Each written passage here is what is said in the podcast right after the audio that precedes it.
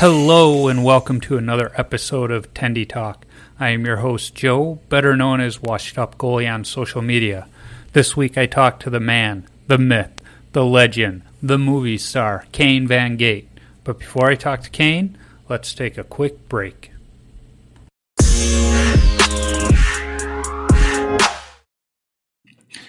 Hey everybody, Joe here for Anchor, the podcast provider.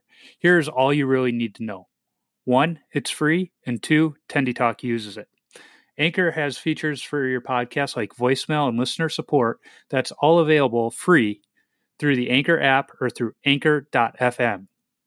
There are creation tools that allow you to record and edit your episodes easily from your phone or computer. Then Anchor does the hard work of distributing your episode through all the major podcast distributors. That is, after you've registered with them, of course. You can also make money for your podcast. I know I will try and do so so that I can cover simple costs like website hosting. There is no minimum listenership required for you to start earning, so you can start right away. Download the Anchor app or go to anchor.fm to get started. And now, back to the show. Kane, thanks Okay. for joining me today. It's uh, Andrew, great to have you. Uh, good, good to talk to you. Even though you're a Blues fan, uh, I'll, I'll let that one slide. Hey, it's all good. We're all friends off the ice, right? When they're- Abso- as long as they're not playing. Absolutely. You know, so, some of the best Hawks games I went to were when they were playing the Blues or the Blackhawks because it was uh, fans going after each other throughout the whole game. And once the game ended, it was, hey, can I buy you a beer? Where are you going Oh. afterwards? You know? Oh yeah, Ton, tons of friends from Chicago, of course. You know, growing up in St. Louis, and then you know traveling a bit, so you play against those guys, and eventually you play with them. So it, it's Yep. a fun rivalry for sure with hockey, baseball, anything. It's fun. Yeah, it, it was always fun in college. We had a, uh few te- I went to school in Minnesota, but we had a few teammates from the St. Louis area. One was uh, Chris Flogger, who we were talking about earlier, and Yeah, every time you know the, the Cubs or the Cardinals played, or the Blackhawks and the Blues played, we were going back and forth. Still to this day, the, messages go back and forth between us. that's too funny. Yeah, Yeah, it's that way. I mean, it, it was weird. It was um, in 2010, I think, when when Chicago won that first of that three cup and kind of started Yeah. that that dynasty. At first, I was just, I mean, as a Blues fan, I was a little, uh, I don't know, a little not. I wasn't sure how I felt.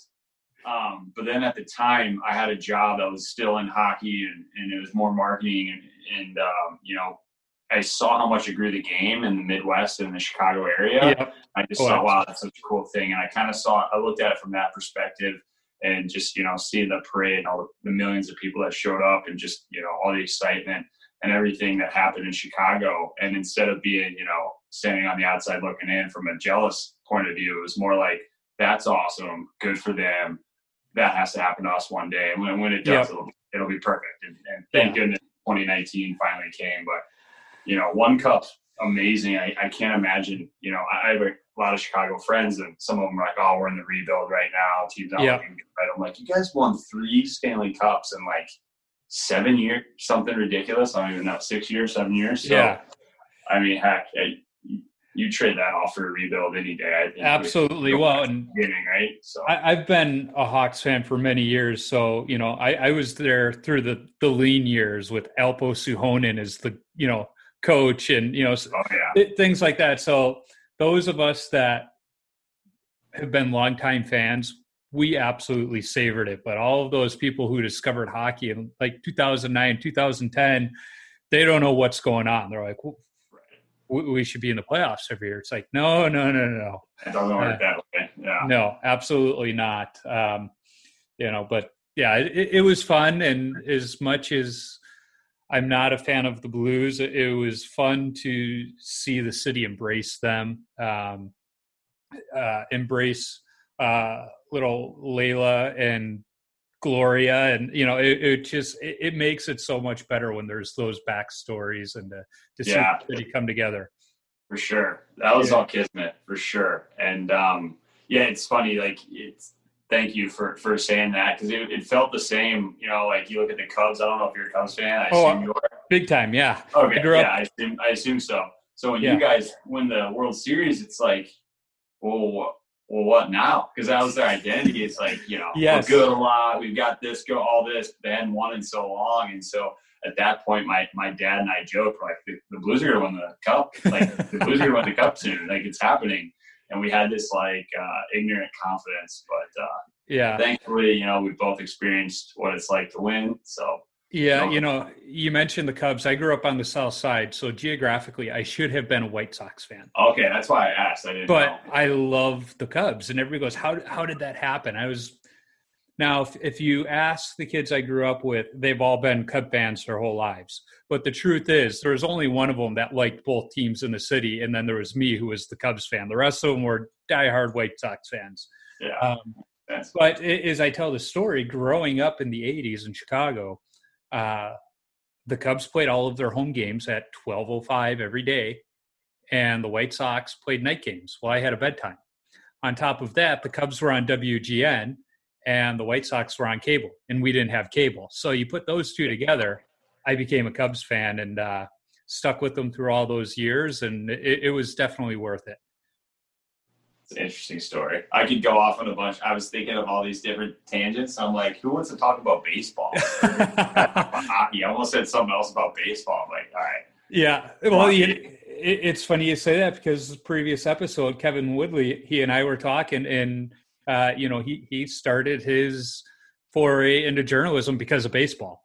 Uh, so it, it's funny on how baseball and hockey do overlap so much. Um, yeah it's a great off-season sport for hockey players. It's fun. Too. I mean, it's good for the hand-eye, right? And yep. uh, you know, and so I know a lot of Canadians even play it too, or lacrosse is big up there, right? Yeah. But yeah, those having that secondary sport that's all hand-eye, I think only helps with hockey. So. Yep, some of the best kids I coached um, played baseball in the off season. You could tell. Oh, uh, for sure. Just it, it helped their hands. Um, so before I forget, I want to ask, how's the lady doing? She's doing awesome. She's uh, she's uh, out chilling right now. Uh, she was crying a little bit earlier, so she, she, needed to go out back and, and take a nap. But no, she's doing yeah. great. Um, let's see, she's about 15, 16 months old now. Yep. 15, so a little over a year. Still very much a puppy. Uh, still super playful, but she's we've been super lucky. She's an awesome dog. Yeah, right around the time you got her, my in-laws got uh, the same breed, same same little puppy, and they, yeah. they live with us part time. So yeah, they, they, are a very fun, very loving and loyal uh, yeah. breed. But uh, they have a unique personality. My in-laws' dog Stella, she doesn't bark, but she she we say she talks. She has this little whimper and whine where uh-huh. she gets funny. your attention all the time. yeah, that's funny. She definitely has a lot of personality, and she's um, she kind of dominates the room. Like uh, she's not the alpha as far as you know, right? Trying to just kind of make a point, but as far as getting your attention, she's she's the she's the leader there for yeah. sure. It's hilarious, but um, it you know it doesn't matter if the dogs the other dogs are 200 pounds, so just go right up to it and just yep. it. Like, you want to play, and it's, it's yeah. cute. Absolutely. So I have to ask, what made you settle on the golden doodle breed? Um, well, we I like dog before I had a home of my own. Dog sat a lot and um, house sat and things like that, and always wanted a dog, but just when I had an apartment, it just didn't make sense. Um, yep. I wanted, you know, so I waited until we had the backyard and, and all that good stuff. So once that happened, the first thing was get a dog, and the reason why we settled on that was after doing all the dog sitting, we uh, we watched this dog that actually lived right next door to my sister who's been in like hockey journey and yep. YouTube videos and all that stuff. And um, dog sat them and just fell in love with this dog. Like you said, just awesome, had a great personality, super smart, cute, loyal, all that. And we're like, all right, let's, and uh, it just made it easy from there. So we went to the same breeder, everything. And um, we had, knock on wood, so she, we've had her for about a little over a year, not one accident in the house, like just so smart Yeah. You enter something, it sticks with her, so doesn't shed, which is awesome. 'cause Yeah. Got the allergies now. Uh, it's weird. Like hit age thirty, and like weird. All of a sudden, I like I'm allergic to things I was never allergic to my whole life. And, um, pet dander is one of them. So, anyways, Yeah. yeah, she's just been absolutely perfect. We got a full size wiener dog and a French Mastiff. So yeah, shedding is a an issue in our house, and it's Yeah, even though the French Mastiff looks big and scary, she's not the one you have to worry about. It's the little That's- one. yeah. Size is irrelevant with dogs. Sometimes it's it's pretty funny. Yeah, you know, I think the wiener dog looks at the French Mastiff, it thinks that's the size she is, and the Mastiff Right. looks at the wiener dog, it thinks that's the size she is. That makes sense. Yeah. Given their personalities, yeah, that's funny. yeah. So uh, enough dog talk, right? We we could probably talk all day. Um, but uh, you and I connected, gosh, close to two years ago, and I wrote a blog piece uh, about you, just a little bit about your background, you know, and you shared that you started skating when you were nine years old. Now, you you mentioned a little bit earlier, you know, with uh, the Blackhawks, seeing how them winning helped grow hockey, you know, in Chicago and the Midwest. You know, and yeah, the Hawks were a thing in Chicago when I was growing up, and it was kind of a uh, uh, a niche sport to play in Chicago. We had rinks, we had Yeah. enough of them, but not like they have now. Um, and I, I know from having friends in St. Louis, it was kind of the same thing down there, but a, a little more scarce. How does a kid in St. Louis start, you know, playing hockey at that time? What got you into it? Um, yeah, you're actually right. It was it was a lot real similar to how you described Chicago, just smaller. 'cause St. Louis is a smaller city. Yeah. Um, like a lot of people were playing, but like you said, it was niche. What what got me into it, I would if I had to just pinpoint one thing, would be Brett Hull and him scoring, you know, 50 goals in 50 games, 50 Yeah. goals in 48 games, and and I, I just wanted to score goals. That's all I wanted to do. So I think I started skating actually when I was about eight, and then did like learn to play house league, that sort of thing. Mm-hmm. And then by the tail end of it, I think it was like the last game, I got the pads went my way, and I was able to find a full right glove and blocker. I think from Play Against Sports, and so I had my own my own mitts with me, and then I played goalie, and then the rest was history. And then coincidentally, while I had that first game in goal, um, saw Curtis Joseph and, and Belfour play each other at the old arena in St. Louis, and so like just seeing Eddie the Eagles mask and Cujo's mask setups, like it was just, and I was right behind him. We we won this raffle, so we were in the front row, which is like usually we were sitting up top in the nosebleed. So to be that close and, just see those guys, I was already in love with hockey because of Hull and because of a, a lot of guys, but that really made me fall in love with the position of goaltending. So I was like around nine years old then, and then just Yeah. put the pads on and never looked back. Yeah. So you mentioned watching those two play, and they had some great battles back and forth. Anytime those two are facing each other, you knew it was going to be a great game. Didn't matter if it was preseason, regular season, or postseason. I'll never forget my first Hawks game I got to go to. It was uh, the last year at the old Chicago Stadium, New Year's Eve. They were playing um, the Dallas Stars, and I was never so upset to see Jeff Hackett walk out of the tunnel first because I knew that meant I didn't get to see Eddie Belfour play that night. I was like, the Yeah. first game I go to, and he's the backup tonight.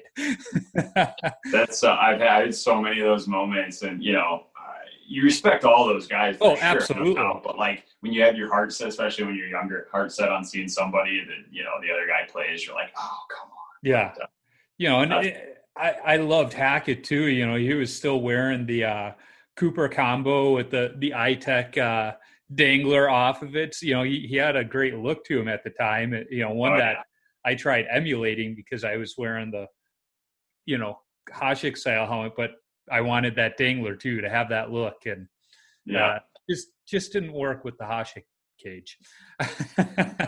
yeah, uh, that was that was hard to pull off. But yeah, Hack, Hackett had good style, just like Eddie. I think he had uh, he had like Vaughn setups yeah, for the most part, right? yeah, he had Vaughn, and then at when he went to Montreal, he went to Vic and finished up in Vic in Montreal and Boston. Right. Yeah. Yeah, you're right. Yeah, but yeah, he had some great looking setups. He had that beautiful mask with the headdress, kind of a Yeah. Darren Pang Uh, inspired. Yeah, that was a beauty mask. That's one of the best. All that's one of the best uh, Blackhawks masks I think all time. And then Yeah. somebody else more recently is it? um Who did that? Someone did. I want to say like around 2010. I want to say did like a headdress as well. I think it may have been. It wasn't Tebow. it may have been Raanta when he was with the Hawks. Yeah, Raanta did. He did. I want to say someone yeah. did in between then. But anyway, that's a, that, yeah, that would be a no brainer for me if I ever played. Yep. For the Hawks headdress on the mask, that would look sad. Absolutely. Um, yeah. Although the Blackhawks, it, a lot of people think their logo is going to one day change because of the Native American imagery, but they have been very active with the Native American community. And uh, they've come out and said, you know, if, if you try wearing a headdress to a game, you're, you're not coming in. Uh, you know, they're really yeah. trying to respect the heritage and the culture uh, at the same time, which which is good to see. So it, it makes me wonder from the uh, goalie mask standpoint um, if that w- will be something the team tries to shy away from.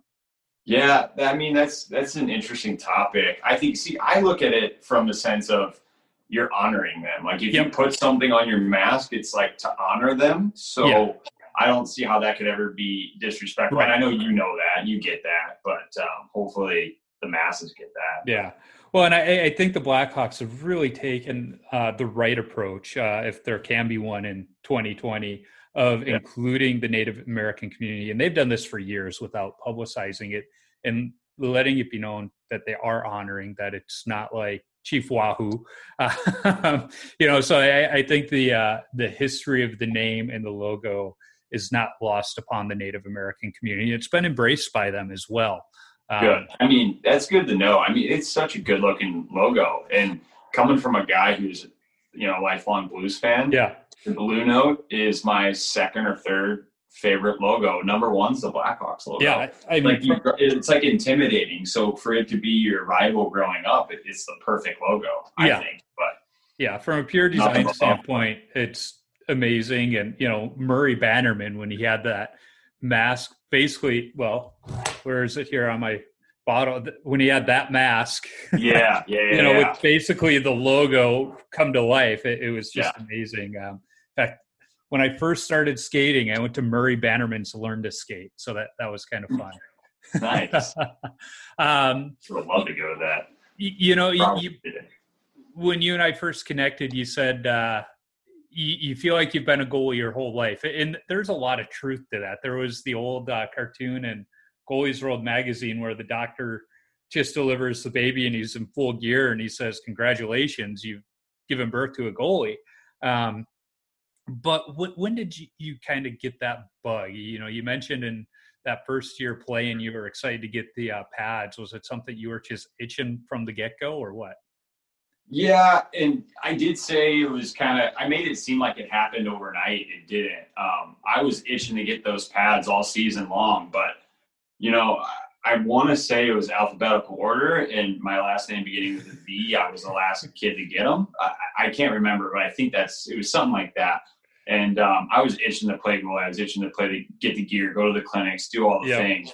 And you know, my parents just weren't having it. They're, you know, it took took me a while to convince them to let me give it a try. And so once, you know, I was on that team where it's like, well, everyone plays goalie at some point, you know, I was yeah. kind of like, ha, I get my chance. And it's like, well, you got to wait till the very, the last game of the season.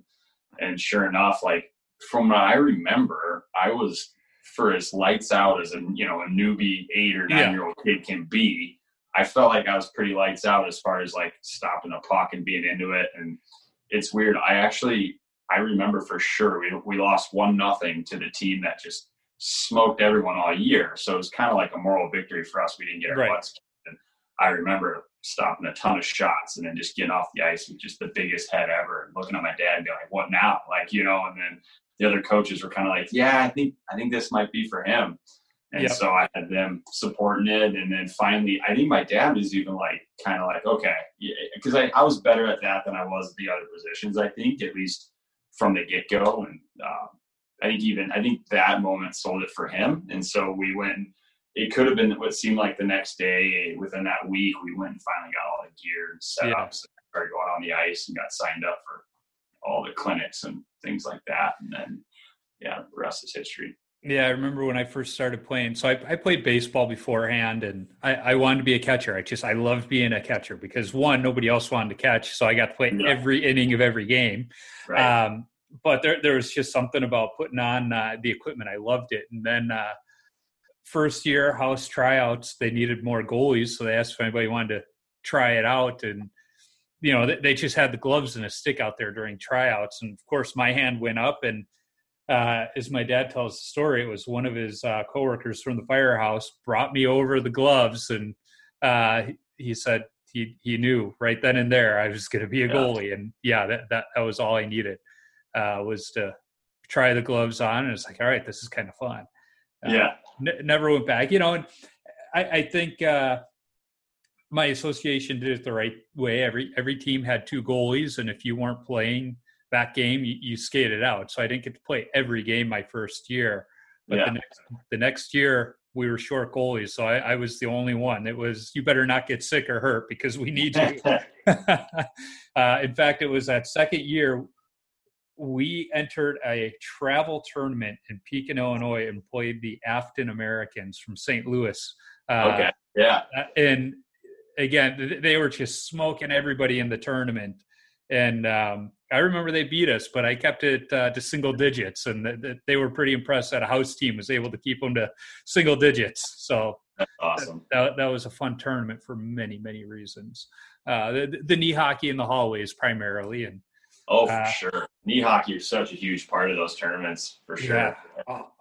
was my big uh, childhood rivalry, by the way. okay, Yeah, I mean now I coach all those kids, and so I mean that rivalry's left my brain 25 years ago. But back when I was a little kid, that was we were typically in second place, and they're in first place, so it was a big, Yep. big rivalry for us. Yeah, I, I remember in that tournament, pretty much the whole team was in one kid's room, and uh, one of the parents is walking by is like twelve pizzas are being delivered, and they're like, "What's going on here?" And the kid goes, "Oh, my dad left his card with me, so I ordered some pizzas." and so this parent went down to the pool where all the parents were hanging out, and goes, uh, "You know, your boy just ordered a couple pizzas for the team," and he goes. Well, if they're all in the room, they can't be getting in trouble. It's okay. so, yeah, that, that that was an inspect an expensive uh, day for him. Oh yeah, Yeah. Um, I, I gotta get back to my notes here. So uh, I, I watched your movie, the, the Hockey Journey, and it was just it was fantastic. But it it got me Thank thinking: ha, Have you thought of a sequel and coming to Yes. the Let's Play Hockey Expo here in Minnesota? Oh, I would love to. So yes, we definitely. I would love to do a sequel. Um, right now, so it's it's you watch it at hockeyjourney.com and it's on Yep. the Vimeo platform. And right now, we're waiting to get it on some uh, some bigger platforms. Uh, Yep. Some more, some some more familiar ones, let's say. So that should that's supposed to happen here any day now. So fingers Oh, crossed. amazing! I would love to do Minnesota. I would love to do Toronto. I would love to do Helsinki. I mean, if it were up to me, if I could afford it, I'd do, you know, 10, 15 Make it a series. Make it a series or even like four or five part series, I think would be really cool and just help, Yep. You know, grow the game of hockey. But um, yeah, thanks for watching it. It was obviously a passion project for us and a lot, a lot of work, a lot of time, but um, no regrets. We're, we're really proud of how it turned out. And hopefully, hopefully more people end up seeing it when it's on those other platforms and Yep. hopefully we can keep doing more. But yeah, Minnesota and the Hockey Expo and the, the state tournament, Yep. all the pond hockey that goes on there. I mean, you know, it's it's called the state of hockey for a reason. So Abs- absolutely. I mean, we've got the uh, backyard rink build in progress, and I'm hoping the neighbor gives me a call saying, "Yeah, let's finish it up today." Um, but and then I look to my right outside the window, and half a block down, there's a pond that freezes over that the kids go skate on too. And that's um, awesome. yeah, the, the Let's Play Hockey Expo is something else. I've, I've been taking my son since he was three years old. He's now twelve. Um, okay. So we've been there at the same time at some point. Obviously, we didn't know each other, but I Okay. to, I went. Let's see. I haven't been in like four or five years, but I went like three or four years straight. I Yeah, want to say around like 2010, 2013 ish. But That's uh, when it was yeah. still really good. Back when Bauer and CCM and East, when they all had a massive presence there, and Yeah. I, I miss those big booths because they had some cool stuff. Mhm. Um, but I almost like that the big brands aren't there because you spend more time looking at the smaller brands and the smaller Yeah. booths as well, which is fun. Yeah, no, it's it's funny you bring that up because we were planning on being there at the last hockey expo, and there there's a there are a million setbacks that happened with us making that film, but thankfully we got through everything. But at the time, we had another setback, and it was you know I, I was all ready to go, but it's like we can't go and promote a movie that's not even you know it's not even Yeah. available. There's nowhere for anyone to see it at all, Yep. so it just kind of seems silly. So we had to we had to cancel last second, which which was a bummer, but. Yeah. I was to say I'd be in for sure this year, but with everything that's going on, I'm guessing that's not to be happening. Of course, uh, you know, who there's I don't know, in Minnesota, I think they might find a way to still have make it happen. Who Okay. you know, I, I'm I'm cautiously optimistic. I, I my gut tells me it probably won't happen because they just shut down all youth sports for the next four weeks. Yeah, I saw that. Yeah. Typically, um, high school hockey they start tryouts right after. Um, God, I got to remember. I, I used to coach at the high school level, but this was before my kids were born, so 13 years ago. I think it was right around Thanksgiving is when we started tryouts. So there, Okay. there's a chance they could still get a season in if they, you know, maybe went a little longer into the spring. Okay. Um, well, I hope they do. High Yeah. school hockey there obviously is phenomenal. Yeah, it's it's crazy. Well, I, I mean, you look at some of the guys in the NHL right now. I still remember watching TJ Oshie dominate the state tournament. Um, Yeah. you know, and some other guys that are in the uh, pros. It's it's fun to watch and just the um, the way it it takes over the state. I mean, as you know, having been here, it's on network TV for Mhm. what is it, four or five days. Uh, it's it's not an excused absence from school, but they don't mark it down either. If you don't, whether Yeah. your school's in it or not, if you skip school to go to the state tournament, it's kind of an understood that that it's okay. Now, the last couple of years, my kid's school has been in it, so it hasn't uh, really been an issue. Saying, "Yeah, I'm taking my boy out of school on Friday to go to the expo." Uh, in Even fact, better. last year their school won it, so that was exciting as well. That's Um, awesome. Yeah. But yeah, it's it's one of those. Uh, when I first came to school, started college, and all my teammates from Minnesota were talking about the state tournament. All of us out of state kids were like, "What are you guys talking about?" yeah. And then then we go and sit, come home from uh, skating because our season had ended already at that point. But we'd still go to the we had a rink on campus. We'd still skate every afternoon, and we'd come back and here it is from like noon to nine o'clock at night on network TV and just sitting there. The uh, best part of it was every time they went to commercial, they would go to a highlight from the previous year's tournament. And I forget who Hermantown was playing, but the guy comes in, makes a move on the goalie, slides it between his legs. That Hermantown goalie was now one of my teammates, and he was watching the games with us. So every time they went to commercial, we would just give him the business, going, "Oh, are you going to stop it this time, Nosey? Ah, no, it went in on you again." And oh, it That's was hilarious. getting upset. Um, That's yeah, that. That that that was uh, a fun fun state tournament to watch with him, and he the probably state tournament up there is awesome, man. Um, yeah, the hockey expo, hockey day in Minnesota is really cool. I got Yep. to be a part of that and, and like, well, see it firsthand. yep Uh, the whole day event. It was, I want to say it was in Edina the year. I can't remember where exactly, but it's outdoor game and they had games, boys, girls games, varsity, junior varsity all day. It was awesome. Yep. Really cool. yeah I've I've uh, watched some of those games a couple years ago. Uh, my brother-in-law, one of his friends, had a um, boot hockey tournament on his backyard pond on Hockey fun. Day, Minnesota. So it was, you know, just kind of a round robin tournament. If your team wasn't playing, now he had an unfinished basement, which is really nice because if you weren't playing, you could just keep all your stuff on, go into the basement, have a, a beverage or two while you were watching the Hockey Day games, and then go back out for your game. That that was a uh, long, fun day. Oh yeah. Yeah, Yeah. those were long, fun days for sure. But uh, but still a lot of fun. Now, who won last year? Was it? It wasn't Eden Prairie, was it? Um, What the sport? the state tournament or Hockey? Yeah, this, sorry, the state tournament. Uh, so I forget who won the double A tournament. It may have been Eden Prairie. Um, the single A was Mahtomedi. Um, Okay. So that that that much I remember. Okay. Um, And Yeah, that's it's- school your your kiddo goes to. Yeah, that, that's that's where my kids go. So they they were pretty excited. A bunch of their friends were at the game, so you know, and they they would uh, scan the crowd. Saw quite a few familiar faces, which That's was awesome. fun.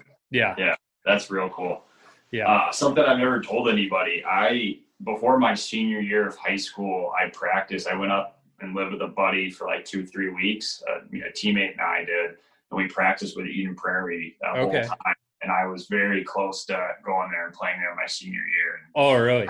I don't have any regrets, but when I was in my mid twenties, you know, and I was going to those the, the tournament and I saw the crowds and the atmosphere and the hockey itself and everything, I was like, huh, maybe that would have been uh, the right move at the time. But anyway, it looked it looked pretty cool. Like I said, no regrets, but yeah, it's, Yeah. it's on another level up there for sure. And and hockey is is catching up here. It's growing. It's definitely you know more people are playing, more people are Yeah. passionate, and the Blues obviously help with their championship. But you know, it's Minnesota. Minnesota's just on another level, so it's Well, pretty. cool. I get to visit there. The other thing we're seeing in St. Louis too is the Blues alumni that have decided to call Oh, St. Louis home after they finish playing, and you know they're not just calling it home, but they're coaching and giving back Yep. to the game as well, which I think That's- is yeah, really absolutely. helping the game grow there.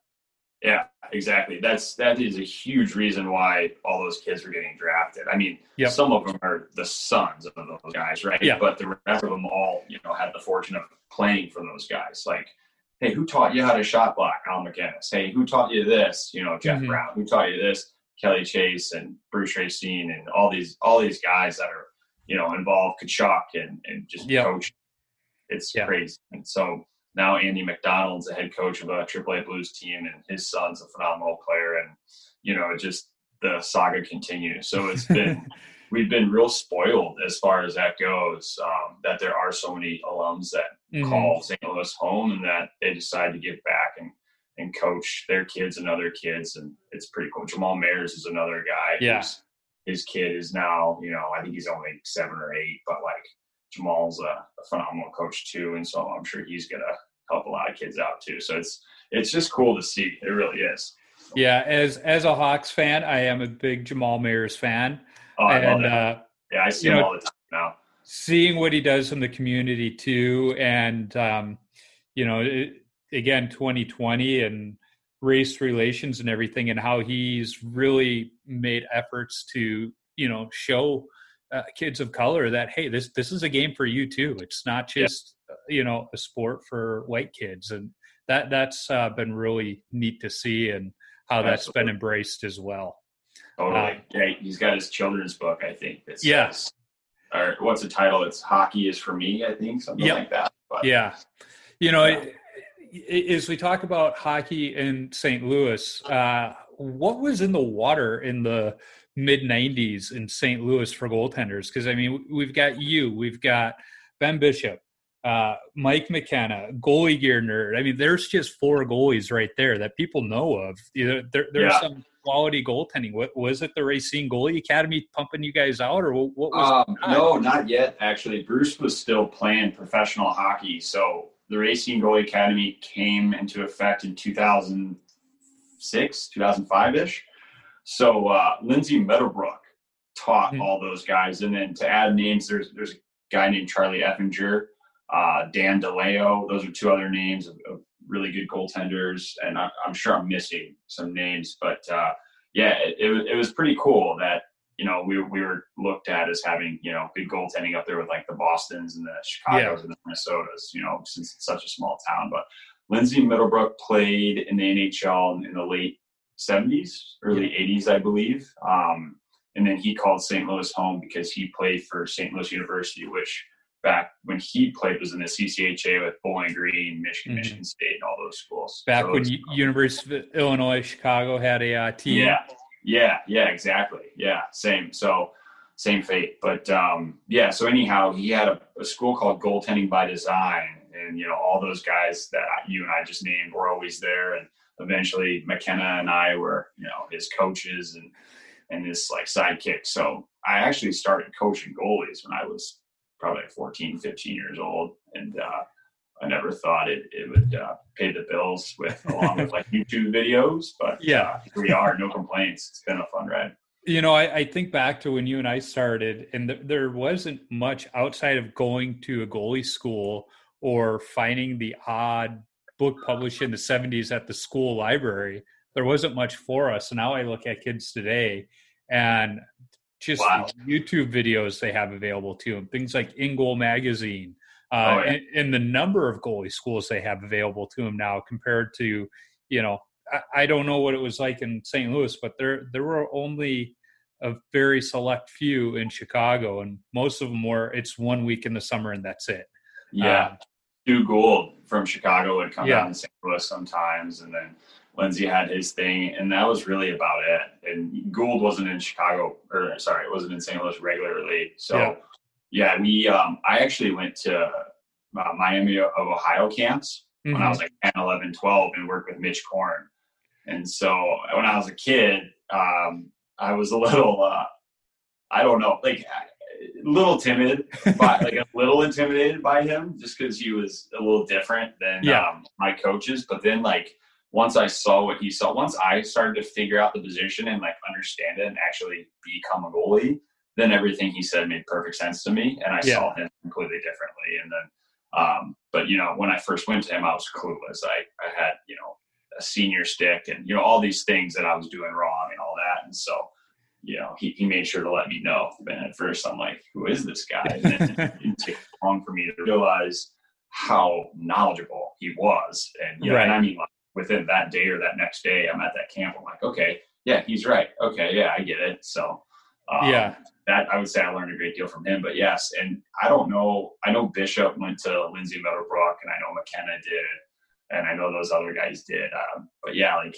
like you said, when we were kids, there wasn't a lot. It was you'd watch a tape that could have been six years old, yeah, you know, and could have had skate saves in it or whatever. So you'd like fast forward through that part, and you'd watch the other stuff about angles or whatever. And you feel like you just kind of like revamped your game. Like it, it was just weird looking back at how different it was. And now you have all this information at your fingertips. You can, InGoal Magazine has pro reads where you can, Yeah. you know, for like three bucks a month and you could watch these NHL and professional goaltenders. yeah. They're they're Best in the world. Yeah. Talk about dissect games and you can learn so much. And so, yeah, I, I make sure to remind the kids I coach how lucky they are to have all this and how lucky they're to have goalie coaches and ice and fancy gear and all that. So, I remember one year for Christmas, my mom and dad got me uh, Popa goaltending VHS tapes. Um, um, I pro jazz. Oh, I was all over it, but when I turned him on, I mean, he's just sitting there in front of probably a camcorder he set up himself with a very monotone voice. He's like, and this is what you do next. And it, like, you go back and it's like, God, this is terrible to watch, but like, I was glued to it and, you know, followed it to a T. Uh, yeah. and I had them up until recently. uh, You know, last time I cleaned out the garage, I finally got rid of them just because I haven't had a VCR in 15 years to play them. Right. Yeah. you know, Yeah. but it was like that. That was all we had.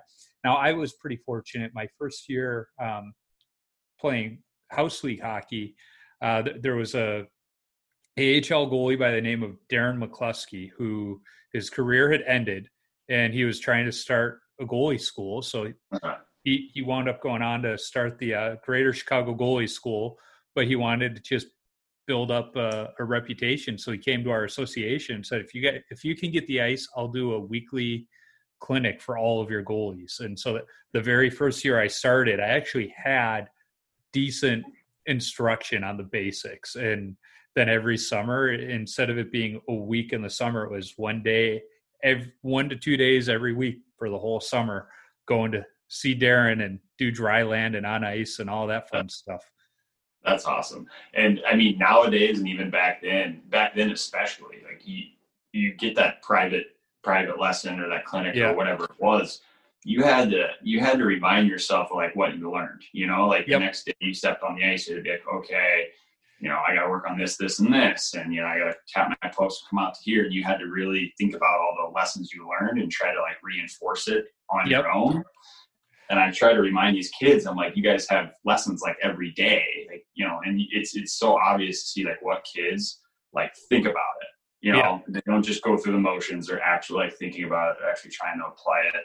and those kids get better, and the ones yep. who just kind of take in one ear out the other and just kind of go through the motions, like you know, they don't get better. So well, that kind of applies to that whole thing. But what's funny is when you and I were young goalies too, like coaches, even USA Hockey wasn't advocating for practice plans to include stuff for the goalies. Right. They just thought you're shooting at the goalie. That's practice. Yeah. Uh, so practice, right? Yeah. The coaches truly didn't understand goaltending, and there were times where the coach comes up to me in a practice, he's like, "I want you to try doing this," and I would look at him, you know, as a squirt and be like, "No, that's not what the goalie coach told me this week." And then yeah. he was like, well, "What do you mean?" And I had to explain to him what I'm supposed to be doing. And by, finally, that particular coach, Mr. Marzell, he was just like, all right, I'm going to leave you be because you're clearly getting goalie coaching. So, yeah. Um, but it, they that era, those coaches came from a time when they were kids.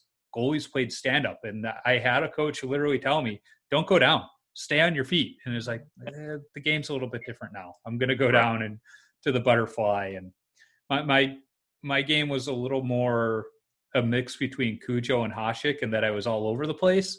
So yeah. that, for an older coach like that, it, it was a little hard to swallow. probably, probably a little tough in his heart too. But yeah, no, it's it's it's funny you say that because now that I I coach goalies, and so sometimes you go to practices, and it it's really fascinating to me because some head coaches who have never played the position, never had a kid who did or anything. Yeah.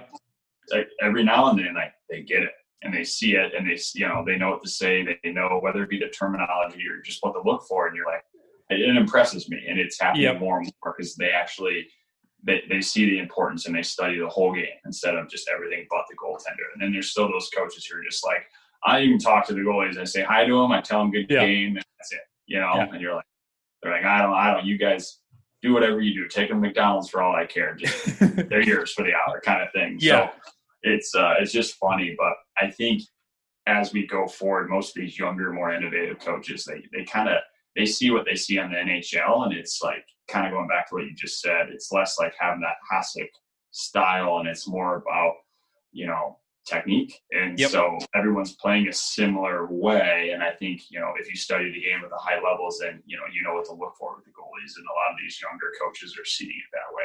Yeah. Or just these high level coaches. It doesn't really matter how old they are, but.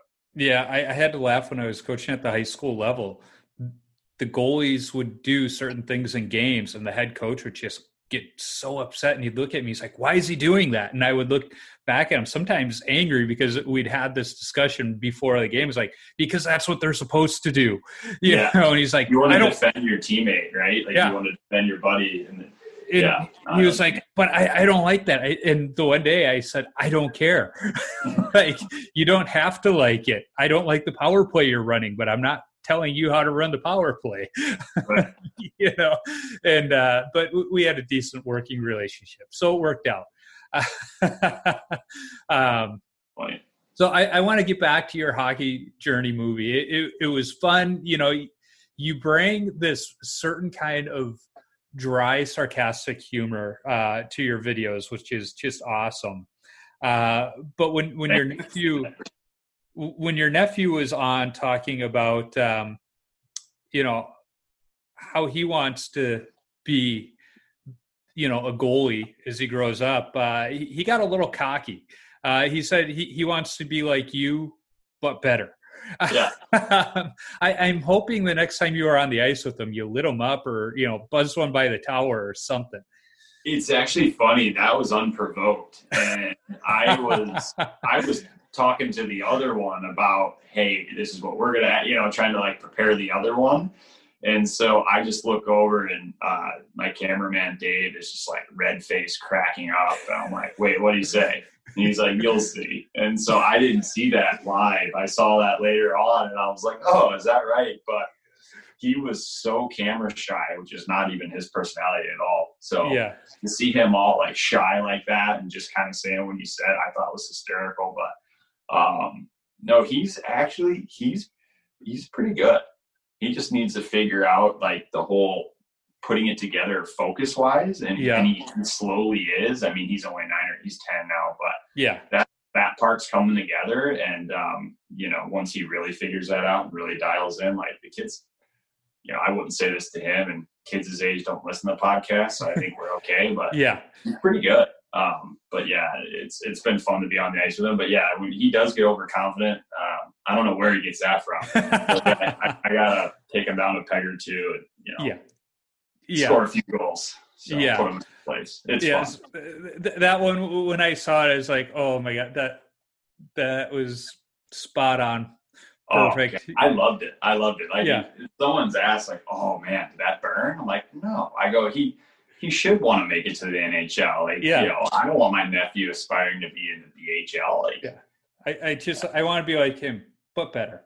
Uh, yeah. it, it, the, the, delivery was just so perfect. Uh, you know, it, dead serious. yeah, and you know, he, if he doesn't make it to the NHL, he he might have a career in YouTube videos. uh, I definitely won't tell him that. yeah, yeah, because kid kids and social media and everything these days. Yeah, um, yeah know There was another part of the the movie where I, the light bulb kind of went on for me. You were talking about how you started the Kickstarter campaign to help fund the project because a mm-hmm. project like that, there's a lot more to it than I think people would uh, understand, yeah. and yeah. that that doesn't come for free. You know, we all have friends that can help us out, but at some point, there's that tipping point where they're like, I, I need a little something here. It's cutting into my day job. Uh, but you, you said you started the Kickstarter, not Kicksaver, and and I just kind of mm-hmm. went, hmm, what if there was a Kicksaver crowdfunding for goaltenders?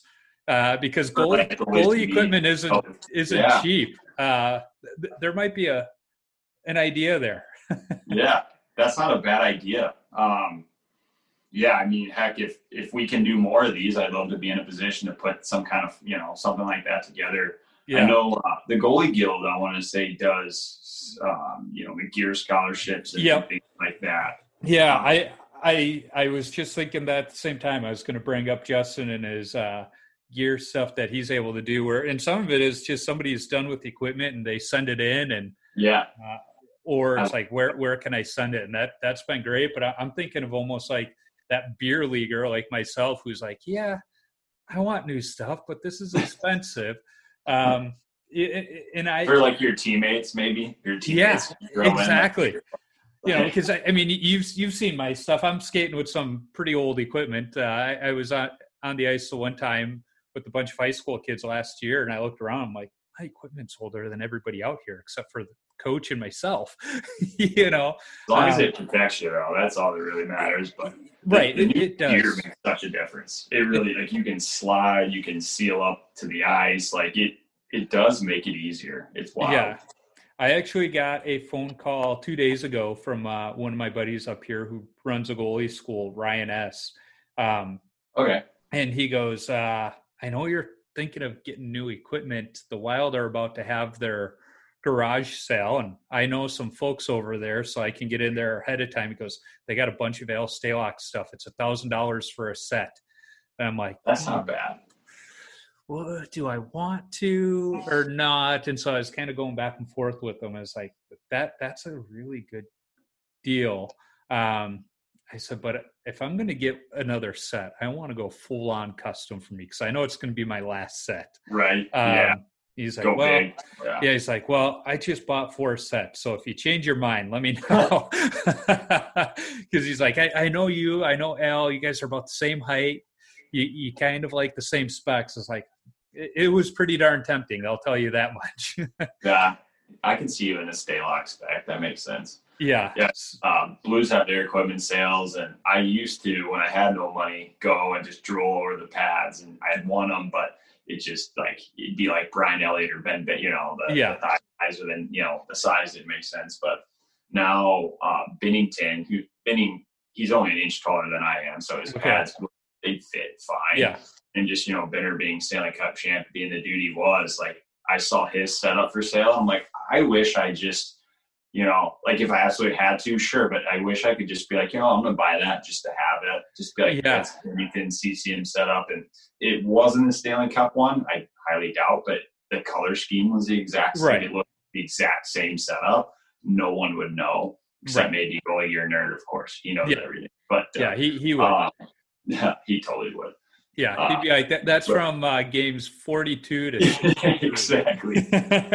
Oh man, uh, he's the man. He's great. We'll talk about him in a second. But yeah, it's just like I, I'm like I wish I could just buy Yeah. that stuff and just have a bar with all these cool NHL pads and setup. So there are times where on you know some of the Facebook groups I follow, it's like, where do people come up with the money to have that many sets in their garage and just don't wear them? They don't have them set out at you know in the man cave or anything. It's like, I I get enjoying this stuff, but there, there's a line somewhere, and I I, I don't Yeah. get it. Uh, Yeah. yeah, but but their own. It's I admire it. I just uh, yeah, I have a decent collection, but um, yeah, it's nowhere near what I want it to be. But yeah, same. Yeah, hope, hope hope to get hope to get you know. I got a couple ideas. I'll just leave it at that. Yeah. So hopefully come to fruition here soon. Yeah, you know, for the equipment, I just said, you know, rather than pieing away and wish I could have, you know, somebody's game worn stuff, I just cre- built a, uh, during COVID, I built a pro style locker for the garage to hang my stuff on. So it's like at least it looks cool out there. It's not just sitting on a few hooks. It, Yeah. uh, like walking into the locker room in college where everything's hanging up nice and, uh, I still have my nameplates from college, so I put one of them on the on the locker stall, and That's awesome. yeah, my, my wife picked on me a little bit for it. She's like, "Really? You, you had to put your nameplate on there?" It's like, well, yeah. Why wouldn't I? That's awesome. yeah. So you, you mentioned uh, goalie gear nerd. Uh, I, I talked to him previously. In fact, that episode launched this week, and yeah, he he's a really cool guy. Um, he brought up the Gunzo catalogs and how he liked walking around with those. Like that's where I got Yeah. one of my first sets of equipment was up at Gunzo's, and Gunzos, yeah. I think he was a little bit jealous. oh, probably. Yeah, Yeah. we had we had like a, a carousel of hockey shops, um, and uh, yeah, it wasn't like Chicago. I mean, like we talked about earlier, but uh, Hey, Yeah, we only so- had Gunzos at that point in time, so we had to like if I needed equipment, it was we had to plan the day out because they were up on the north side. There, there's a few more now. There's Jerry's. Uh, there was Hockey Unlimited for a while that uh, goalie gear nerd and I talked about. Lucky for me, Hockey Unlimited was right across from Southwest Ice Arena where I skated, and they catered to goaltenders. In fact, they white labeled a line for a while called Ice Gear that goalie gear nerd had posted a picture of the stuff. He's like, anybody know anything about this? And I was like, oh, I actually do. I, I knew the guy that had it, and because I remember asking him questions about it. Uh, he was always trying to push it on everybody that came into the store. But his his uh, saying was, if you look good, that's all that matters. It doesn't matter how good you play as long as you look good. pretty sure I've said that on YouTube before at one point. Yeah. that's hilarious. Yeah. Um, yeah, he's he's awesome. I mean, it's funny. Like I, I thought I thought I knew a lot about goalie gear, Right. I still do. And you know, if you could, if you want to rattle off a random goalie in a year, I get. I'm pretty confident there's a good chance I could tell you like what they wore and what their color scheme was. Yeah. stuff. But goalie gear nerds like an encyclopedia. That's like Yeah. a whole nother level of of knowledge and intelligence that it's it, it's awesome to talk to because you know you, learn a great deal and and sometimes it's like things I forgot he'll he'll remind me of. It's like oh yeah okay now I remember I, I knew that I just I forgot it but it was back there somewhere. But Yeah. He, he was like an encyclopedia. he was a fun conversation to have absolutely and uh, i told him when i finally do order a new set of equipment i'm coming to him to ask about proper specs for my style my like because Oh, i haven't bought any since the 1900s so i'm going to need help Oh yeah, yeah so i want to be mindful of time here. Um, so I'll, I'll ask just a few quick questions before I get into my rapid fire. Uh, Okay. in, in your movie, you, you talk about Center Ice Brewing, and, and I have to ask because I'm a craft beer aficionado. Um, how good is their beer? Because I keep seeing it, and from a, a hockey fan standpoint, I'm like, I need to have their beer, but they don't sell it here in Minnesota. So I got to know how good is it? It's delicious. if you're in St. Louis, you you it's a must for a hockey guy like you. It's an Yeah. absolute must. Steve is uh, he's one of the hardest working, most passionate people I've ever met, and uh, you taste it in the beer and just the atmosphere of, of Yeah. that of this place. It, it's pretty cool. It just it really sucks now because of COVID, everything shut Yeah. down. So he's still selling beer at Center Ice Brewery. They do their um, their growlers and stuff. Yeah, growlers and all that good stuff. Yeah, exactly. And um, all that. But yeah, you can't go in and watch a game anymore. But Yeah. uh, And not that I, they're on, but they do reruns and things like that. But yeah, it's it's delicious. I personally like the arena lager. Yeah. Um, personally, that's my favorite. But um, I like more of a lager, more of a golden ale kind of kind of guy. But you know, that's a great post game beer style too. yeah, yeah, and that's usually it's usually post game is when I'm you know having that. So um, the first time we met with Steve, he had us just before that, like a year before it opened, and at, the, at that point, he had just had a successful Kickstarter campaign, and it was still just a big idea, and everything was just empty, dirty. Yeah. Just bought the building, and he had samples, and I had a sample of all of his beers, and I had to take an Uber home. I was like this is so strong, dude. Like Yes. I can't I can't drive home. And I only had like four of them. So I was like, well, I'll have a couple more and then just Uber it home. But it's it's strong. Um, but yeah, it was delicious though. I loved it. Yeah, and I, I've probably followed him on social media from when he first got on there. So I've just like sitting here going, why can't you distribute to Minnesota? That stuff would sell like hotcakes up here. You know, he yeah, might have to change the coloring on the cans from, you know, for the arena lager. Yeah. yeah, to to something a little more red and green for wild fans, or even go North Stars colors, and then then it'll sell for sure.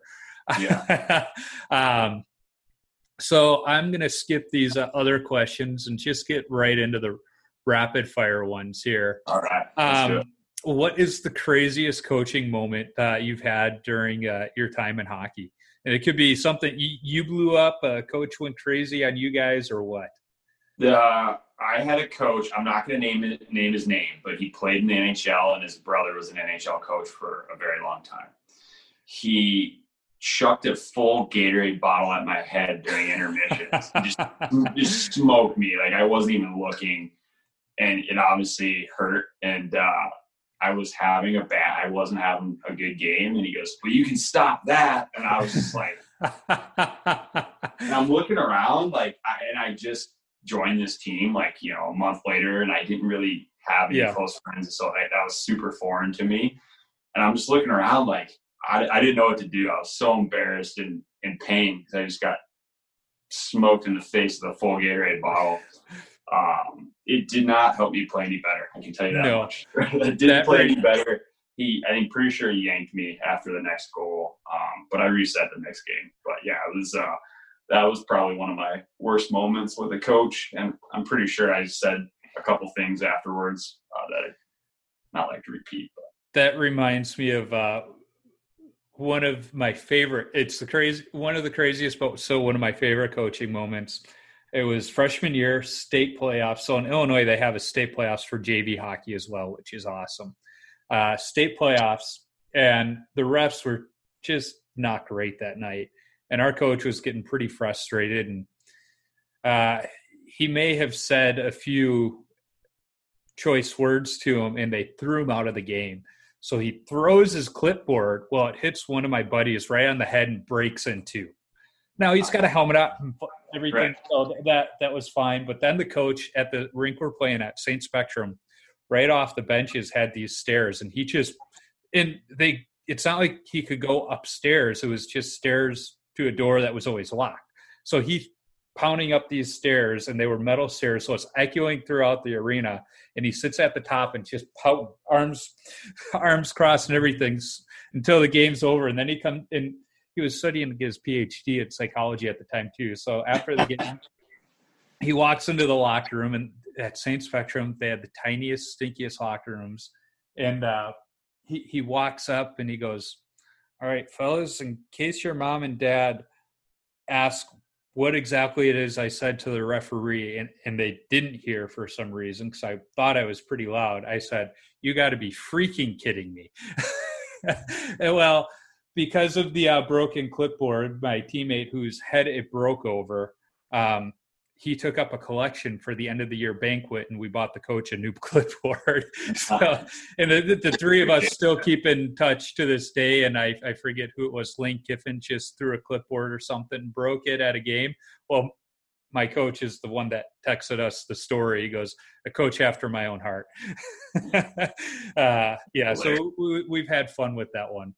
Yeah, uh, it's, a, it's, a, passionate game. Coaches get heated. You know, yes. I, it happens. Oh, when, when I was coaching, you know, at the high school level in Minnesota, the referees come up, introduce themselves to everybody beforehand, and I would look at them and I would say, "Now, just so you know, it's in my job description. I'm supposed to pick on you and yell at you throughout the whole game. So it's nothing personal. It's just something I'm supposed to do." And that got a laugh out of them. Broke the ice a little bit, so when things yeah. get a little heated, it, there was a little grace. Um, yeah, it's so, always good to have those guys on your side. At the yeah. BHL, I, I started my young career in the BHL, and it was like a heated game or whatever. I'd bark at the refs, and then it took a few years for me to wise it up and learn.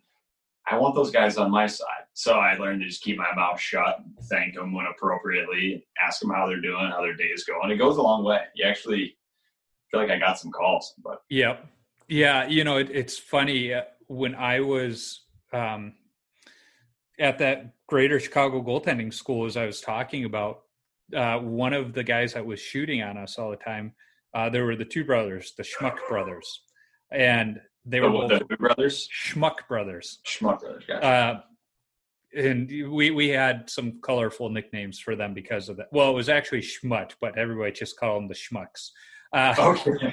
um, but they were both referees too, and they just kind of let us know like hey be nice to the referee always pick up the puck for him joke around with him because yeah. that's going to get you the quicker whistles that's going to get you the benefit of the doubt oh, uh, yeah. and that uh, that sunk in real quick with me and just for whatever reason they did a lot of coaching at the high school level and so they coached a lot of my freshman sophomore year high school games which was really fun because if i wasn't playing they would skate by the bench and toss me Jolly Ranchers because they were always eating Jolly Ranchers during the game.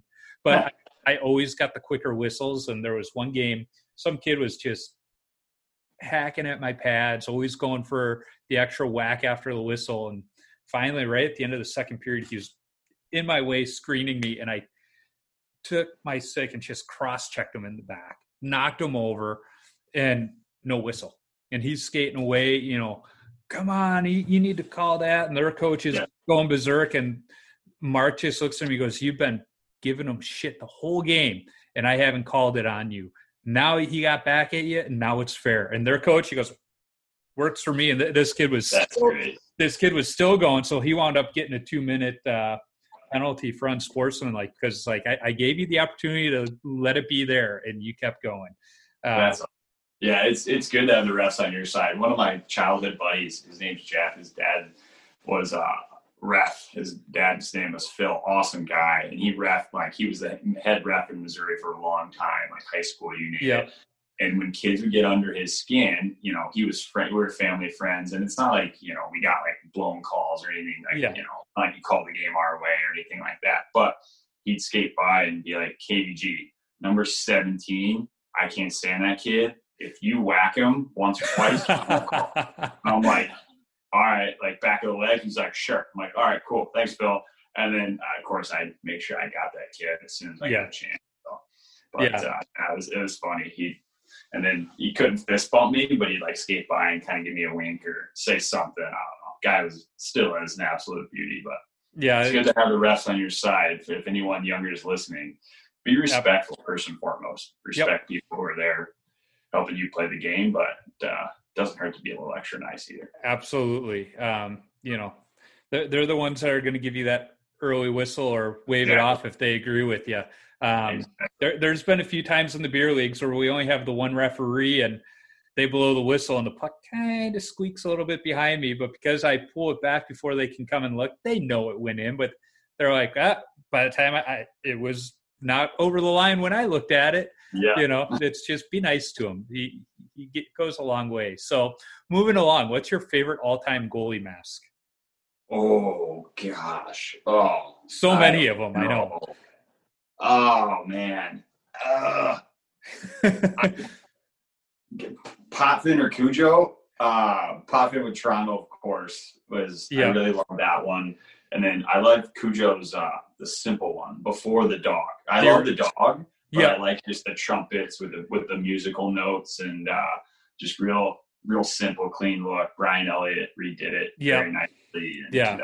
See, when I think of Cujo, that's the mask I think of because Yeah. that's when he, um, which is also why I hate it because he was a Hawks killer when he wore that thing. But it's a beautiful mask. It's definitely a great one. Yeah, No doubt about it. Those two uh, from like my from our modern Yeah. era, I would have to say those two. But you know, I there were very few that I didn't love. Yeah, So exactly. I, I I had the conversation with my high school art teacher, and because every single project I did, I incorporated some kind of goalie mask into it. And she's like, "Enough is enough." It's like, no, you need to look at these things like they are works of art. And I, I got her to come around, and she's like, "Okay, I'll allow it." Uh, so awesome. yeah, they're they're they're crazy. Um, what's your favorite rink that you've played at? Oh man. Uh, can I say Busch Stadium? Yeah, Not a rink, I mean- it was when I was there that for three weeks. That's I- got to be the coolest. I I wouldn't go with a, a dump like that, but you can. Hey, if we get to skate at Wrigley, that'd be that'd be Yeah. Too. yeah, I Uh, actually had tickets to the Winter Classic there. Uh, crazy story. So my dad was uh, a season ticket holder for the Hawks at that point, so he could have gotten tickets, but he he split them with a buddy of his.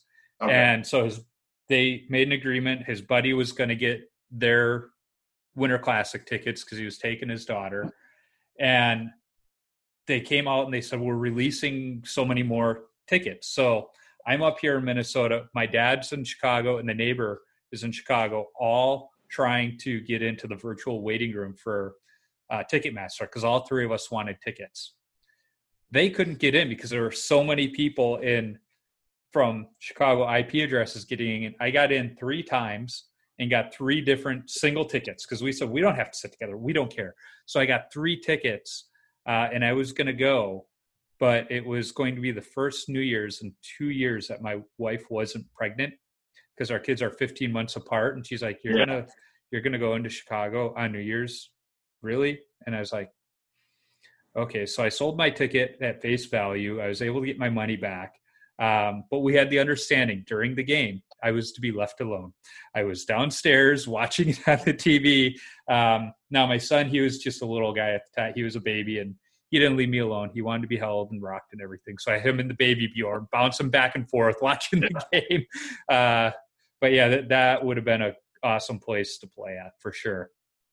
Um, yeah, it's it's there's a, a lot of cool rinks um, playing down at uh, Kiel Center, then Savvis Center, Scottrade, Yeah. Enterprise. Uh, that's always pretty cool. It just you know you look up, it has that NHL look and feel because it's an NHL Yep.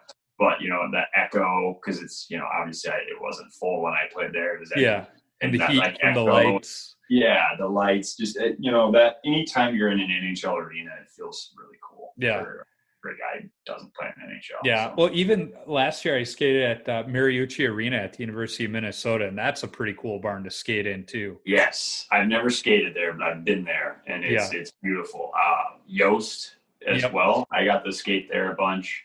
Um, that was really cool. Yeah. Um, all right, moving along. What's your favorite stick that you've ever used? Um, ever or growing up? I would say ever. Ever. Um, the composite sticks are just now. Like I like those now. The, ones Mhm. I've been using the last couple of years, they're super nice. Um, but when I think all time, there's one stick that I actually used for a really long period in my playing career, and I would say that that'd be the Sherwood 9950s foam Yep. core. Um, when the foam core first came out, I just I love the balanced feel. It was light, but you know it still had a little bit of weight to it, Yep. and you know you didn't get any stingers because the foam absorbed it, and I just I just loved it. And so I used those for I don't even know, a good five seven years. And as a full right goalie, I was so limited on what Yeah. I could find that those Sherwood 9950s, for whatever reason, they just they had those in a heel curve. It's like they knew I'd buy them, but I go to the store and they were there. I was the I had to have been the only kid buying them, but um, I love those things. So yeah. Uh, probably those, even though the, the composites now are, are incredible. Yeah. I know a lot of people that loved those Sherwood sticks. I was a Christian guy. I loved the Christian sticks. Mhm. Um, but my, my favorite stick is still the Cooper or Cooper Bauer, depending on what year you bought it, the Reactor 5. I just Nice. loved Yep. that stick. That was a great I love that whole line. I had Yeah. the I had the pads, and um, I didn't get them until like junior year of high school, and they're pads I wanted for a really long Yeah. time. Back they're Coopers. Belfour's look with the black and white. I mean that that's on my phone case. Is Yeah. that that So I is- Yeah, I had those in all white, and uh, they look pretty sharp. That Belfour setup is my all-time favorite looking setup. Like if if I had the money to get the Bauer Digiprint, that's what I would do. Is that Yeah. Belfour look? Um, yeah, that that you're right. That line, I think every goalie from that era, like there's there's a special place in their heart for that line because so many goalies wore it. Oh yeah, Um, Belfour, Hobby Bullen, yeah, a ton. yeah, uh, Oh, yeah. So in fact, I was talking to Kelly Hrudey, and I mentioned that was my favorite stick. He's like, hey I use that stick, and uh, I, I wore that stuff for a while too." Yeah. you know. Um, yeah, good stuff. It's awesome. So, what's your favorite youth hockey memory? Um, shoot, I'm I'm really fortunate. I got I just had like four or five shoot through my, my brain, and they all involve tournaments, winning Yeah. tournaments. Really, so uh, won silver sticks as a kid, Oh, it's a good turn. and you know, and um, there's this one tournament we were in one time in Peoria, Illinois. So it's kind of sort of near Yep. you that um, called the Snowball Shootout, and we ended up winning in a shootout and uh, on a snowy day, which is just kind of like cheesy coincidence, but something I'll never forget. And you know, being the goalie who gets piled on at the end is it's one of the best feelings ever. So Yep. yeah, Yeah. just anytime winning like a tournament or winning a shootout was was always really cool. Yep. Absolutely. What's the best chirp you've heard? um, I will.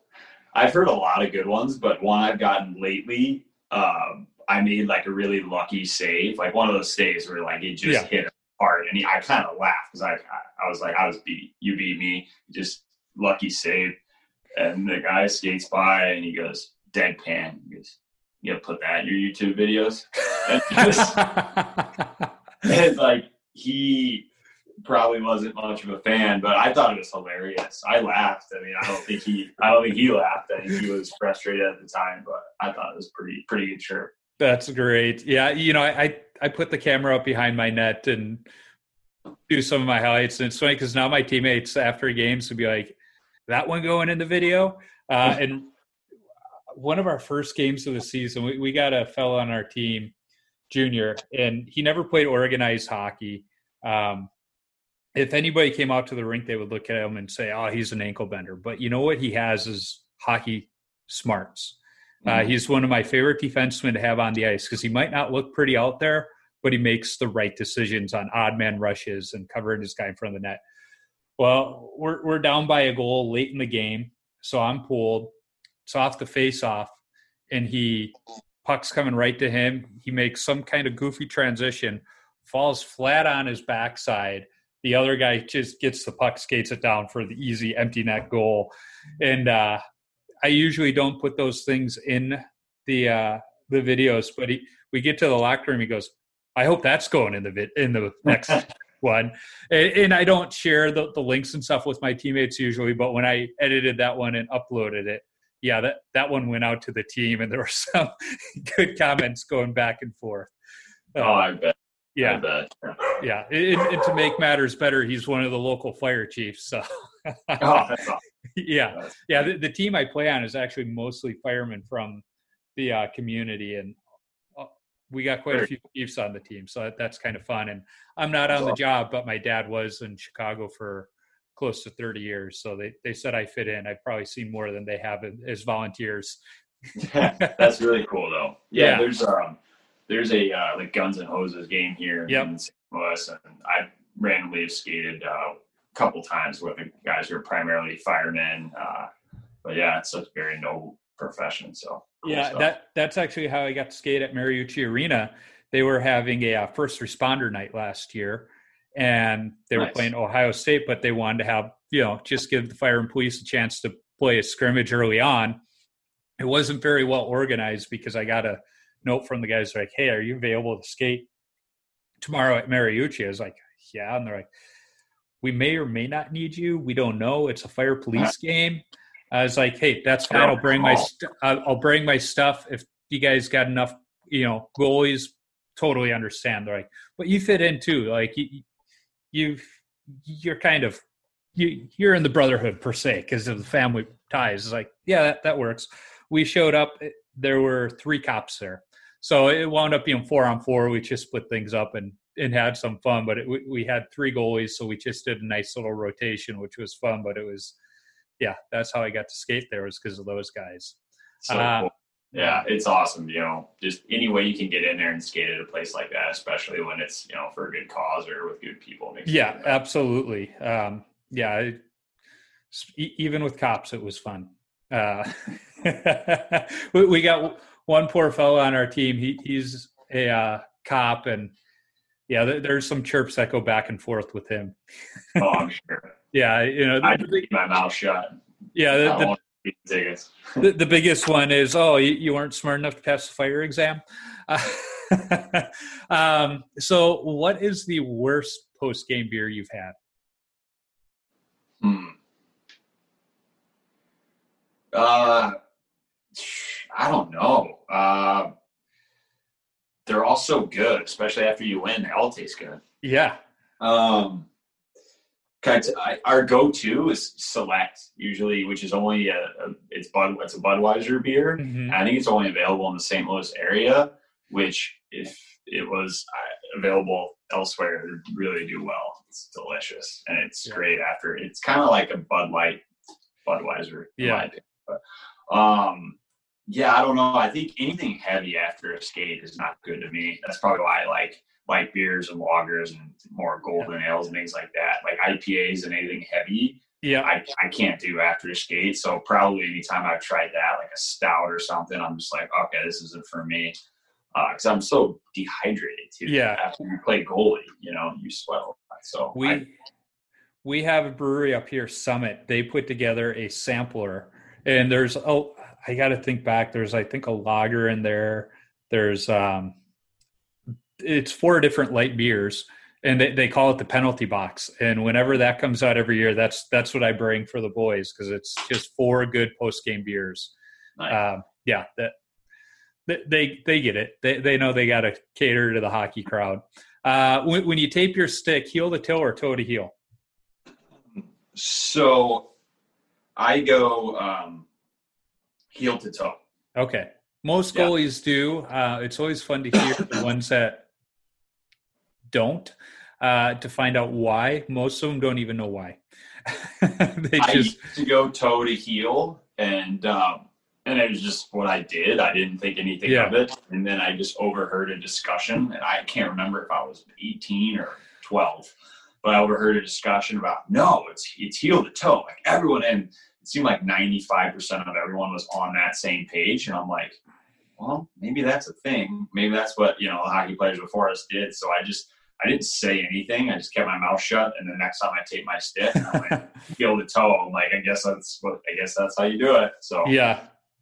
Um, now, uh, the next question, I know the answer, so I want to maybe understand why.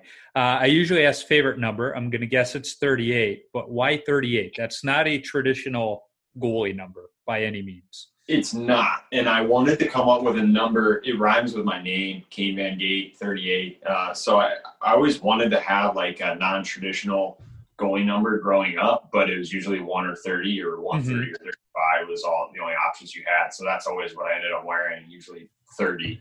Uh, so yeah. once I beer league, you can do anything you want. I could be double zero if I really wanted to. So right. uh, I finally got to be. I wanted to be a number in the 30s and upper 30s that wasn't a goalie number, and, and I kind of wanted to make it my goalie number. And, and like I said, the yeah. whole thing kind of came into place. So yeah, it, that's how it was for me when when I got to college and my number was already taken by an upperclassman. I was like, oh, what do I do now? Because I don't know why I never liked wearing number one. It felt like I didn't have anything on my back.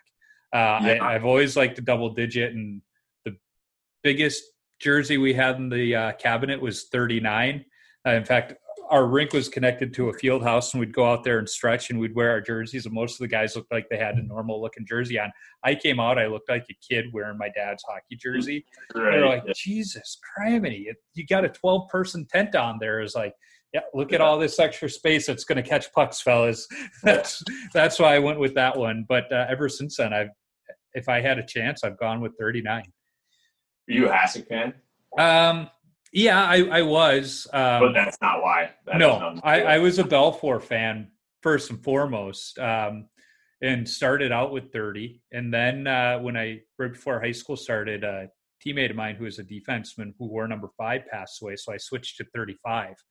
Um, and I, I, I really liked that number, but then 39 was the only option. And I liked it because it was a little, little out there. Not as many goalies had it, and my game yeah.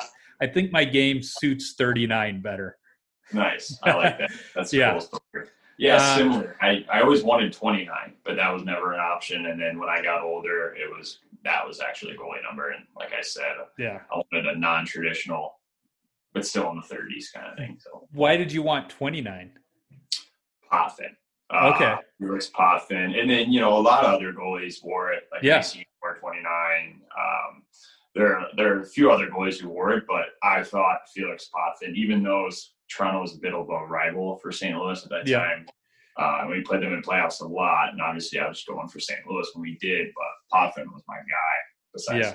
besides Joseph. Yeah, again, another guy that because he had some phenomenal playoff series against the Hawks, I couldn't like him during his playing yeah. days. Yeah. Uh, and like part, I know his helmet is awesome. It's one of the most replicated designs, you know, in the beer leagues. And it's like, no, I would never get that on my mask. Never. Uh, it's just right absolutely there. not. there's a, there's kids I coach now. There's like a decal, which God, yeah. I wish that existed when we were kids. But you can just put a sticker on your goalie mask now. It looks like yeah. a paint job. It's so cool. But these kids have like Potvin ones, and it's like different, a red and silver, black, and these different color combos. And and I'll comment on it. I'm like, oh, that Potvin mask is awesome. And they're like, thanks. And I can tell, I'm like, you don't know who Felix Potvin is, do you? Like, yeah. no. I'm like, okay, well, by the way, he's a legend and, and you're wearing his mask. So you should yeah. probably go on Google and look up Felix Potvin. And next time I see you, tell me four facts about him and yeah. skate away. But yeah. Kids there's, don't there's seem to know the history of the game like we did growing up. Uh, no. it, it, just felt like when we were growing kids up. Don't watch the game, which blows my mind. Yeah, it seemed like when we were growing up, kids a watched the games as much as they could because they weren't on as much. Exactly. Um, especially in Chicago, we we didn't have home games on TV. Um, but uh, they they just they don't know about goalies even ten years ago. It's like I, I was talking to one of the little uh, goalies in my neighborhood, and it's like, "Do you know who Kelly Hrudey is?" He's like, "Never heard of him." I was like, "What?" So I, I had to educate him. Yeah. so yeah. We at um, Racine Goalie Academy, we're constantly quizzing kids and uh, not actually, but like sort of jokingly shaming them when they don't know their history. And, and then uh, Bruce also gives the kids homework every night when he does camps. So they have to do something. It's not like it's super time yeah. consuming. It's usually art related, but it all involves goalie history or hockey history yeah. in some capacity. You know, because it's like you said, not everyone is doing that. You know, right. it's it's crazy. But uh, yeah, I, I think I guess you, they just have so much else going on. I don't know. Especially with the way the game has evolved, if you understand, you know, how it was played even 15, 20 years ago to where it is now, you understand some of the movements. I mean, Tony Esposito. Really yeah, that's a good point. Tony Esposito with coming out. Well, technically, Glenn Hall starting the butterfly, but Esposito revolutionizing it. And then when we were playing, it was like that was the thing, but yeah. we understood where it came from. Yeah, the evolution. Uh, so, last question: uh, What advice do you have for young goaltenders? Um, well, tying in with what we were just talking about, know the game, know your history for sure. Yeah. Um, circling back to a little bit ago, if, if, you if you work with a goalie coach or anyone who's knowledgeable, um, you know, soak in the knowledge. Don't just go through the motions. Like, mm-hmm. think about it on the drive home before you go to bed. Take notes, write it down. Yeah. Just think about it and apply it to your game. That's how you get better. And And on that note, don't don't ever take a minute off. If if you have a practice, I mean, take breaks if you need a water break or a breather. Yeah, sure. But I just mean don't ever go through the motions in practice. If you want to get better, if you want to reach your max potential, you got to put in the work every opportunity you get.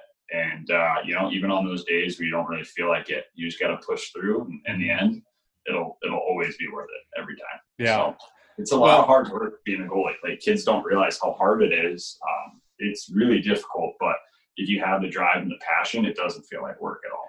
Well, and to build off of that too, don't be afraid to ask your goalie coach questions either. Uh, you yeah. know, I, I, think there's a lot of kids where they might not understand why you're telling them to do something, and it's okay to ask. You know, why am I doing that? Yeah, um, actually, yeah, you don't want them to not ask the question, think it in their head, and just do the drill anyways, right? Yeah, so. you know, I, I've uh, talked to some of the goalies I used to coach still today, and you know, they they'll still ask me questions like, "Why did you have me do that?" And I'm like, "Why didn't you ask me back then why I had you do that?" Yeah. you know, yeah, you'd be okay. a better beer league goalie today if you knew the answers. yeah. Exactly. So, well, Kane, we went over time, uh, but I, I, wholeheartedly appreciate it. Uh, thanks for joining me today. Thanks for making the movie. It's been awesome watching it. Uh, in fact, while I'm thinking of it, uh, have you heard of the For the Love of Puck project? No, they, they are. You'll have to check them out. They're they're from up here.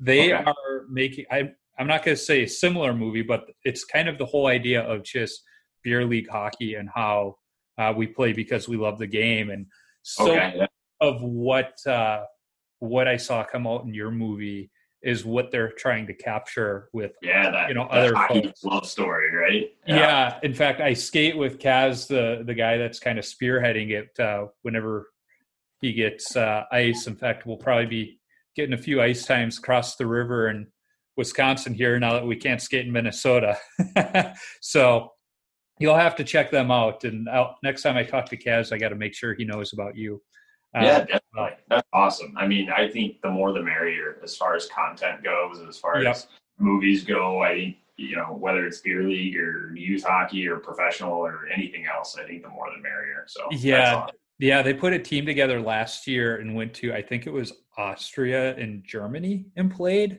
They nice. it was kind of like a sightseeing trip with hockey built in and they yeah. you know shot some content. They've been out to California uh, to talk to some folks out there and whatnot. Uh, so it's it's uh, been fun to watch them and see where it's going. And then last, I think it was in January, they held an outdoor tournament at one of the parks here in the Twin Cities that has two sheets of ice, basically an oval around them, and then an area for uh, just plain old pond hockey, and another one for open skate.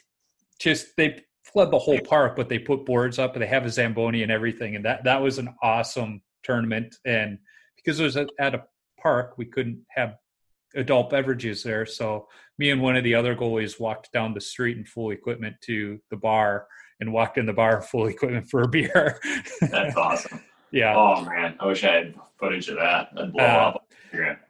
they they took footage. I haven't seen any, but I, I did uh, post a picture of it on my Instagram feed. In fact, while we were waiting for them to come down with the cameras before we went in, we sat on a uh, bus bench at an intersection, just sitting there in full goalie equipment. And I, it had to have been a hockey mom. Stops in the middle of the intersection, driving a minivan, rolls her window down, and she goes, "Do you guys are, need to get to a practice or something? Do you need a ride?" And we're like, "No, no, we're just waiting to go into the bar. It's all good." yeah. Bless heart. That's yeah. It, it, was the, the, probably the most hockey mom Minnesotan thing that could have happened at that moment. so, Perfect. well, Kane, thank you again. I appreciate it. Um, it. has been great. I know we'll probably talk again. Yeah, Joe, thanks for having me. Uh, big fan. Keep up the good work and looking forward to listening to this and some more episodes.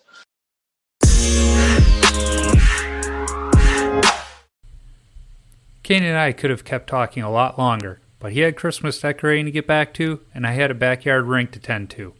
I know when he makes his way back to Minnesota, we'll be getting together and hopefully getting a skate in where we can compare our pad stacks and old school skate saves. You can find KVG on social media simply by searching his name. It'll pop up. Or you can click the links in the show notes. You can find me on Instagram, Twitter, Facebook, and YouTube simply by searching for Washed Up Goalie, and I'll pop up. Visit washedupgoalie.com for some great hockey related content, my beer league hockey video highlights once we're allowed back in the rinks here in Minnesota, and all podcast episodes. If you want some washed up goalie or Tendy Talk apparel, be sure to click the shop link on my website. I need to give a big thank you to the hockey band The Zambonis for allowing me to use their music on my podcast. You can download their music on iTunes or listen wherever you stream your music from. I'm working on lining up other goalies to talk to on future episodes. If you are a goalie or have connections to a goalie who I should talk to, shoot me an email at washedupgoalie39 at gmail.com or send me a DM on social media. Let's not forget, if you have a brand and you want to sponsor the show, be sure to reach out to me and we can work something out. And finally, if you like what you hear, be sure to subscribe, rate, and comment on the podcast platform you're listening on. It's quick action on your part that helps others find Tendy Talk. Until next time, keep your stick on the ice and your body square to the puck.